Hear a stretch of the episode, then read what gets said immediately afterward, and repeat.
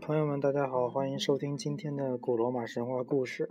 今天我们要讲的也是一位新的天神，叫做海神尼普顿。受古老预言的影响，每当妻子生下一个儿子，萨图恩就把儿子吃掉。后来，妻子用调包的办法，使三个儿子免遭其害，留下来的三兄弟以及朱庇特、尼普顿和普鲁托。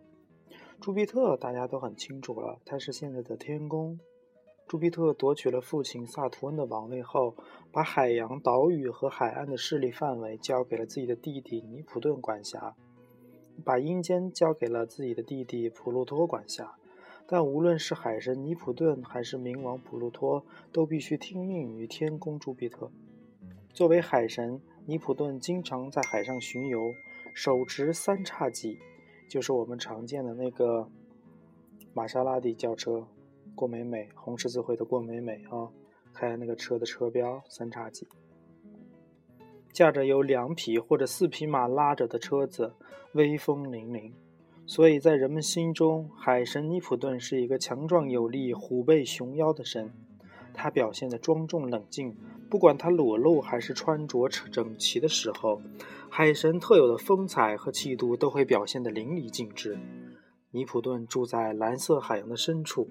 那里有美丽的珊瑚，有五光十色的珍珠贝壳，有奇形怪状的植物，以及游来游去的鱼群，都给海洋的蓝色增加了不少情趣。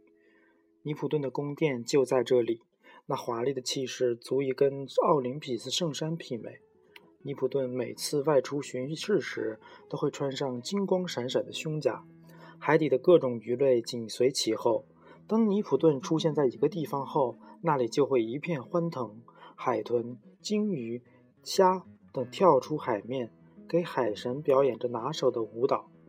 某个海域出事时，只要尼普顿一到，海面上顿时风平浪静，取而代之的是连连的浪花，清风微拂，一片欢笑。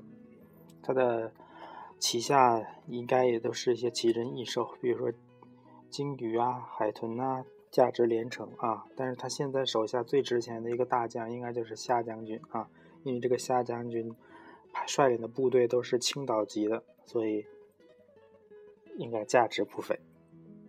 然而，尼普顿也有发脾气的时候，与朱庇特一样，尼普顿发起脾气来也威力十足。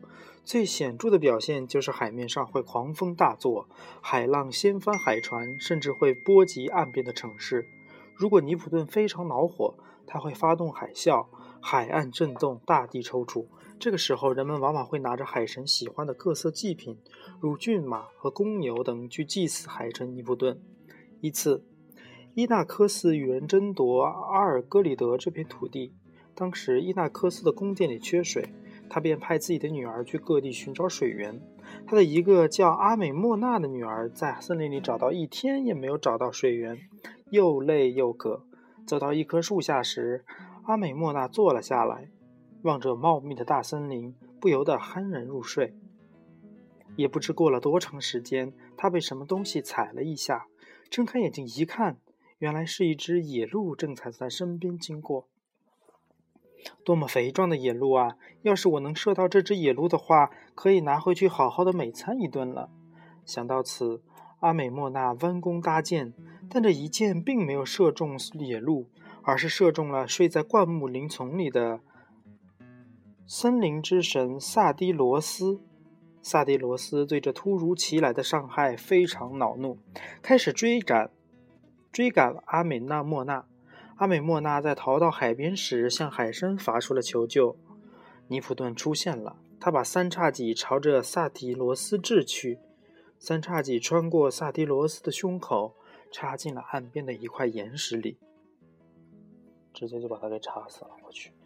看到身边被吓着的姑娘，尼普顿爱抚着问道：“你在寻找什么呢？你难道不知道这里有多危险吗？”阿美莫娜很快就明白了，眼前这个高大威武的人便是海神尼普顿，忙充满敬意地说：“尊敬的陛下，谢谢您救了我。我是在寻找给我的国家捷克的水源呢。”听后，尼普顿一阵大笑：“傻孩子，你把我刚才插进岩石里那三叉戟拔出来，就会找到水源了。”阿美莫娜将信将疑，但他还是按照尼普顿的说法做了，把三叉戟从岩石上拔了出来。顿时，叉子插过的地方就出现了三个泉眼，清澈的泉水从泉眼里汹涌而出。这个这个地方从此被人称为趵突泉，不是不是趵突泉啊，开个玩笑。流水流向了阿美莫娜所在的那个国家。又有一天，尼普顿在巡海时看到一群海洋仙女正在纳格索斯岛跳舞，其中一个叫安菲特里特的仙女，在一群仙女中长相突出，举止文雅。尼普顿顿时对安菲特里特产生了爱慕之心，但当他向安菲特里特表达了爱意之后呢？安菲特里特有些惊恐，跑到海底藏了起来。尼普顿派一条海豚去寻找安菲特里特的藏身之处。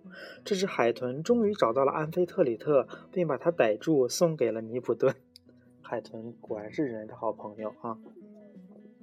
虽然尼普顿。的爱恋在一开始就有一些一厢情愿，但他还是凭着热烈的恋爱赢得了爱妃安菲特里特的芳心啊！上回说那个成语叫什么来着？女怕什么魔？穷追不舍是吧？哪个字？啊，就是获得了他的芳心。随后，两人举行了隆重的婚礼。婚礼上。奥林匹斯圣山的众神都送来了精美的礼物，天宫朱庇特也派信使来祝贺海神夫妇。婚后不久，安菲特里特就为尼普顿生下了一个儿子，名字叫特里同。特里同的长相并没有像他的父母一样是个人形，他的上身像人的身体，但下身却覆盖着许多藻类，且长了一条鱼尾。据说他就是传说中美人鱼的祖先。后来呢？事情起了变化，海神尼普顿因为觉得天宫朱庇特分封不均，产生了反叛心理。当时，太阳神福波斯射杀了天宫朱庇特身边的独眼巨人，也开始积极的谋划谋反。这时候呢，天宫朱诺因为儿子火神富尔干受到了朱庇特的惩罚，也想谋反。于是，福比斯福波斯、朱诺和尼普顿不谋而合，于是商量好了叛乱的时间。哦，这下好玩了。天宫朱庇特的儿子福波斯、老婆朱诺以及亲弟弟尼普顿都要叛乱啊！在叛乱的关键时刻，西天门守神西蒂斯向天宫朱庇特告发这个叛徒，叛乱失败了。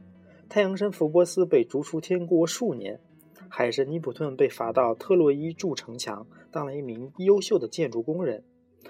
天后朱诺则没有受到任何的处罚。嗯，果然还是亲老婆啊！啊，我们前一章讲太阳神福波斯的时候啊，讲太阳神福波斯为什么离开天国，这是另外一种说法啊。从此，福波斯就开始走上了四处糟蹋凡间女人的神奇的旅程啊。今天的故事就讲到这里，谢谢大家的收听，晚安。